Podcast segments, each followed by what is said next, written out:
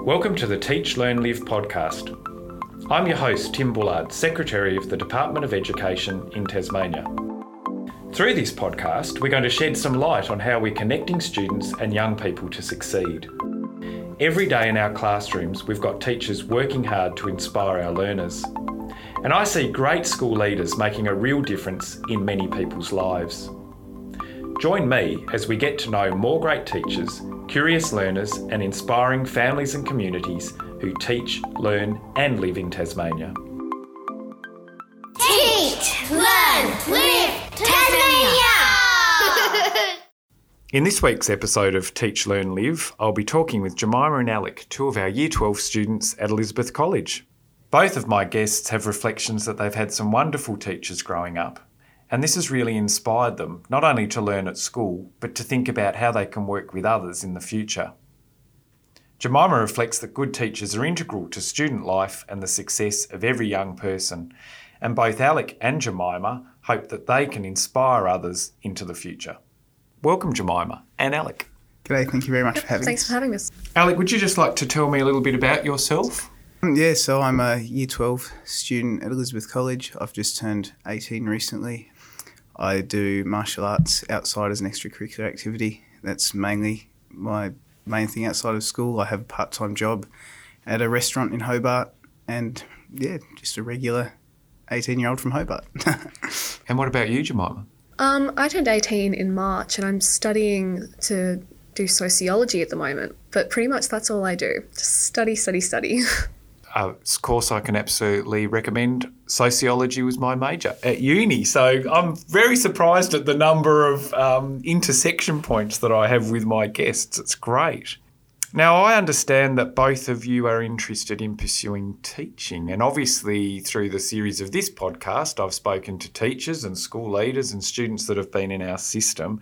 Haven't spoken to anyone yet who's considering a teaching career, so I'm really interested in understanding why. Well, firstly, for me, my main thing is just the teachers I've had in the past and what I do outside. So I've had some fantastic teachers going through primary school and just the values that they show make me want to emulate that and just being able to give back because they gave me so much. And through you know I through my martial arts I've helped with you know teaching children to adults children with disabilities teenagers with disabilities and it's very fulfilling to see you know the child's eyes light up and you know that's just something that really connects with me. So it's something I think it's a thought that I'd like to pursue maybe yeah, I'm quite the same. I've had quite a few very good teachers who've really helped me to achieve what I aspire to.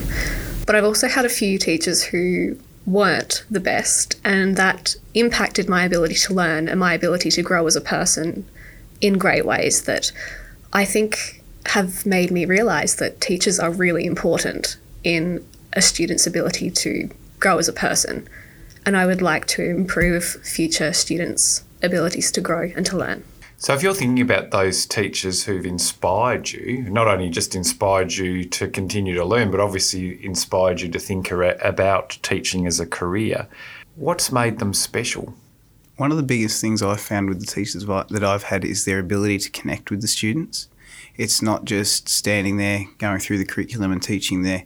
They individualise for each student so they know, they learn about the students throughout the course of the year and they know everybody learns differently. As we know, every single person has a slightly different way that they gain information. So you might need to explain the same thing in 10 different ways for everyone to get it. And it's their ability to understand that and connect with everyone and know who learns in what way and who understands in what way. And that's something that's that was a big thing for me that I didn't realise when I was younger, but now I'm a bit older. I've realised, you know, the way that they, especially with younger children, the way that they can morph their teaching style around to suit each individual. I think for me, it's become increasingly obvious over years that over the years that some teachers really love to teach and really want their students to learn, whereas a student is aware when their teacher doesn't think they're capable. And it's very important for teachers to encourage students. And the ones that really encouraged me to study the higher level subjects are the ones that have really inspired me to be better. I think that that's a really interesting reflection. So the idea of belief, um, belief in in the ability of children and young people is actually what inspires you. And you know people that believe that you can achieve, and I think it does make you achieve. So that's a really great reflection of yours. We've been talking throughout this podcast around a number of themes, but one is around student well-being. So one of our goals as a department is the well-being of children and young people in the public education system. Can you think about how you think teachers have contributed to, to your well-being or the well-being of, of your friends and colleagues?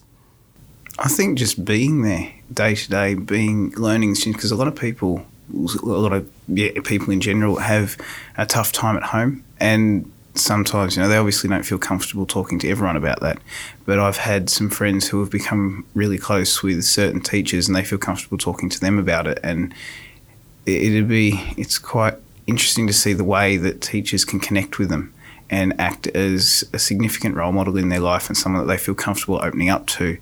And then can be helped along the way, whether that's putting them in contact with the right people that they need to get assistance or just be someone that they can chat to if they need to. It's amazing to see how open some teachers are to that. And that's, yeah, one thing I definitely think. Mm, I've had a few teachers over the years who've been very receptive of my needs and have listened when I've asked for help, be that with my education or with my well-being in terms of mental health.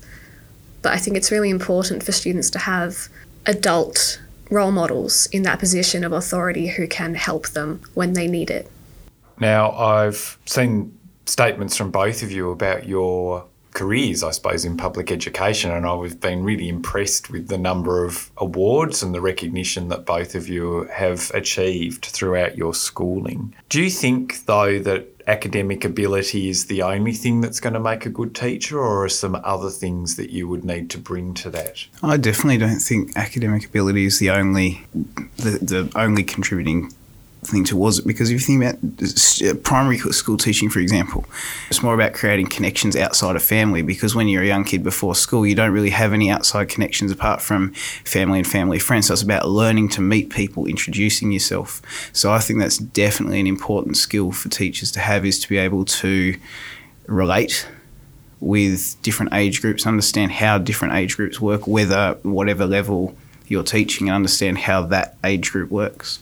Mm, I agree. Teachers, regardless of their academic abilities and their achievements in their own education, to be successful in teaching and to actually teach young people, they need to be able to connect with them.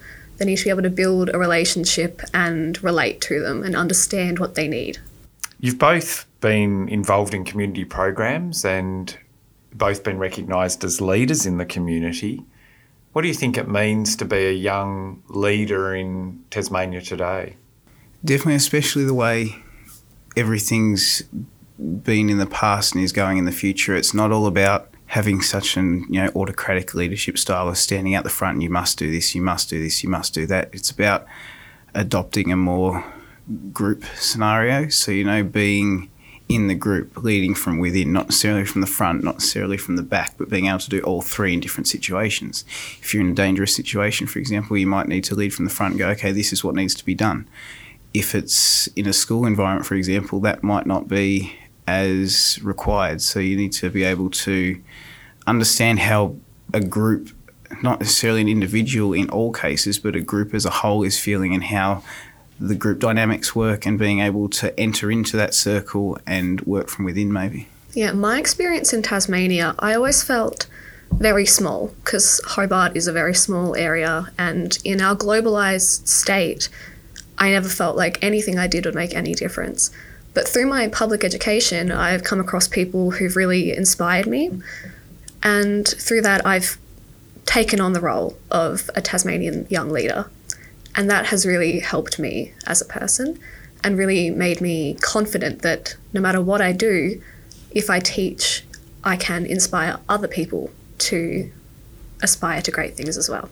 So you see that leading through teaching is a way to make a difference for the future that's positive? Yeah, absolutely. If you continue with your proposed career of teaching, do you think that you would, would continue to teach in Tasmania, or would you be looking to, to move elsewhere? I'd like to continue teaching in Tasmania, but I understand you know, it would be interesting to go and explore the opportunities in different places with teaching, you know, whether that be volunteering or actually gaining a career paid career somewhere outside. But I'd always, you know, for me personally, Tasmania's home. I'll always come back. Whether I leave, I'll, here's home. This is where my heart is. I will always come back. But um, yeah, that's my thought at the moment. Mm, I'm kind of the same. I think, irrespective of where I'm teaching, the relationships you build with students and the impact you have on their lives is the fulfilling part, is the part that will make me love teaching and will make me want to keep teaching. You've both attended public schools, for example, Rosetta Primary, Glenorchy Primary. What have you got out of having a public education that you think's of value to you? I think the diversity that comes with a public education is really important. Through my public education, through public primary schools, high schools, and now college, I've come across many different people and, of course, many different levels of socioeconomic status and ethnicities and genders and all of academic abilities. And I think that's really helped me as a person to understand that we as a race are very diverse. And I think if I do go into teaching, that's very important. It's important for teachers to recognise that no student is the same. And I think that's a benefit of going to public school my entire life. Yeah, I agree 100%. The, my experiences in public schools is so much more you know socioeconomic diversity and just diversity in general because in a public school it's you get a huge range of people whether you know from multiple socioeconomic backgrounds multiple academic abilities multiple pathways that they're intending to go on whether that be gaining a trade going to university etc and it's great to be able to connect with everyone it teaches you to it teaches you to connect with people from all walks of life not just people like yourself but expand and you know get to know people and meet people, understand their experiences, and the more you do that, the easier it becomes. And it's fantastic just learning people's stories and their lives, and it can affect you in ways good and bad about what you learn about people. If you could change one thing though about public education, what would it be? Um, ideally, I think the resources available in public education could be improved upon because even within the public school system, different schools have different resources, such as running ovals, and some have pools or cricket grounds or more teachers, say. Ideally, I think everyone, regardless of their status, of their ability, should have the same opportunity to learn. I think another thing is the the stigma towards public education because it is looked down upon by some members of society you know, I've attended both private and public schools, and my view is, especially with colleges, they're extremely similar. Basically, the same courses are offered, teachers very similar, and it's yeah, it's just trying to show that people who necessarily don't have a lot of money and can't send their children to private schools it doesn't mean they're at a disadvantage. Public schools, a school, a school is a school.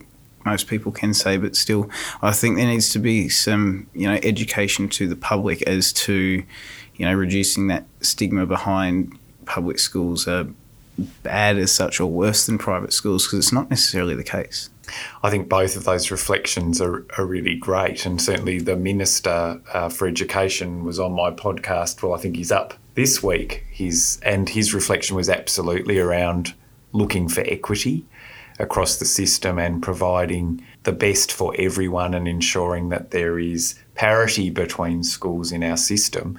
And I also think last year, with the 150 years of public education that we celebrated, absolutely front and centre of that was raising the status of public education and recognising some of the great things that people have achieved. And I had John X on, I think he was on last week, talking about his amazing career nationally and internationally in musical theatre, all coming from a base of um, Lindisfarne North and uh, then going to Rosny College. So they're both very, very uh, great reflections. I'm really interested as two people who are leaders and talking to you today have some really great ideas and insights about what actually excites you about the future that you're moving into once you leave school. Uh, one thing for me that definitely excites me is that, as I said before, being able to give back in a way, which I'm starting to do with the with the teaching in my extracurricular activities, and just the way it's very heartwarming the way you see the children react and you know children and even adults you know the way they just grasp onto certain things. Some things they're not interested in and some things they really grasp onto and they they want to pursue that and they like you know take it by the take the bull by the horns as they say and just run with it. And it's fantastic to see. And that's something that I think I'd like to see in the future for me personally is being able to provide that for people. You know, a lot of people, everyone's searching for something, but they don't know what. I know personally, you know, I'm searching, but I don't know what I'm searching for. And it'd be great to try and just, uh, you know, you can't give someone something, but it'd be nice to be able to help them, push them in the right direction and guide them as to, you know, where they'd like to go and be. Uh, for me, my entire life, something I've always been intrigued by and fascinated by is learning. All I want to do with my life is continue to learn every day. And I think teaching, especially, would provide me with an opportunity to inspire other young people to seek what makes them feel alive. So we're at the end of term two, and it's been a really different term in terms of starting off the term learning at home as we framed it and then coming back onto site. And you're obviously in year 12, which is your final year of, um, of public education. What was your experience of term two? It was definitely eye opening. um, it was different. I personally, as you were speaking about before, find you know the ability of whether it's digital, paper based, and being able to acknowledge who learns better. I found that, especially with the courses that I'm doing, they worked far better in the classroom. For, so, for example, you know, biology, philosophy. Philosophy was a big one, having discussions. It's a bit hard to have a discussion over the computer because you can't read. It's amazing, even in a classroom setting, how much body language and that kind of thing works into a conversation. It's really hard when you're looking at a screen trying to figure out who talks, who says what when, and what and, they're um, thinking, and what they're thinking as well. And um, but yeah, I it was definitely eye opening. It was a good experience to have. I believe it kind of it woke everyone up as to what can happen and it gave us maybe an insight into the future maybe. Mm, i agree. It really opened my eyes to the amount of effort that both teachers and students put into their own learning. Like it was very difficult to get used to at the start but i think in the end the teachers that i had put in a lot of effort to make the courses accessible at home for all students regardless of internet capabilities and that was very beneficial for everyone. Was there anything that you particularly liked about it? I did like getting to work at my own pace. My teachers would send me the, all the work at the start of the week, and I could just do it whenever I liked. There were no direct times to be in class, which really allowed me to do work when I was feeling it, per se. I like just Uh, not necessarily anything in particular, just the whole experience and the way people can evolve so quickly and into an environment that's probably uncomfortable they're not used to and being able to just roll with it and do the best they can.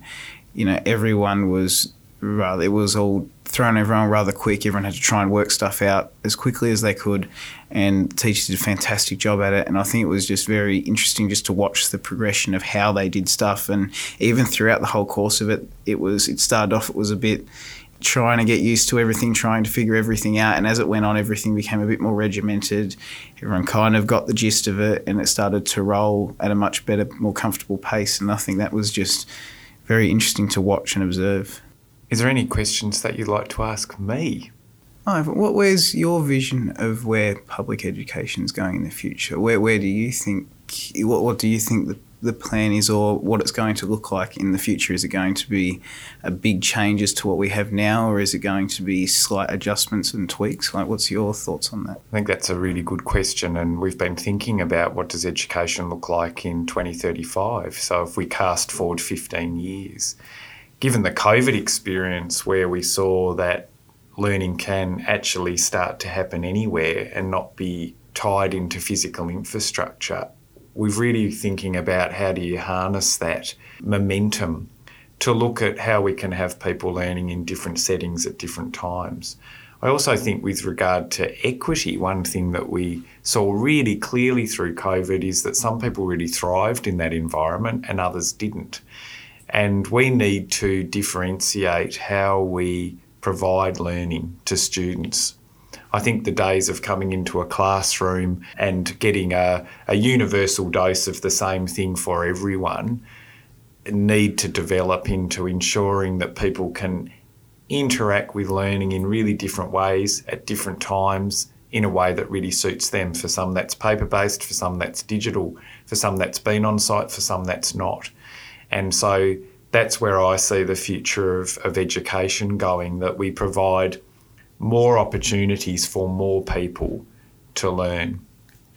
On your reflection around wanting to learn for life, we're also really lucky that we have libraries in the Department of Education. And so we're actively talking about how do people who might have disengaged from learning when they were 15 or 16 come into libraries and start to re engage, whether that's through engaging in adult literacy, whether it's looking at a pathway into training, whether it's just going in for interest and wanting to re engage with learning. Because I agree with you, we should have really great opportunities right across our lifespan to continue to learn. Well, I've been really inspired by our discussion today, and I think that if you do go into teaching, both of you will make really fine teachers, and I hope you choose public education as your employer of choice. So I just want to thank you, Alec and Jemima, for joining me today, and thanks for sharing your experiences at Elizabeth College and what your hopes are for the future. Yeah, thank you very much. It's been Thanks great to be having here.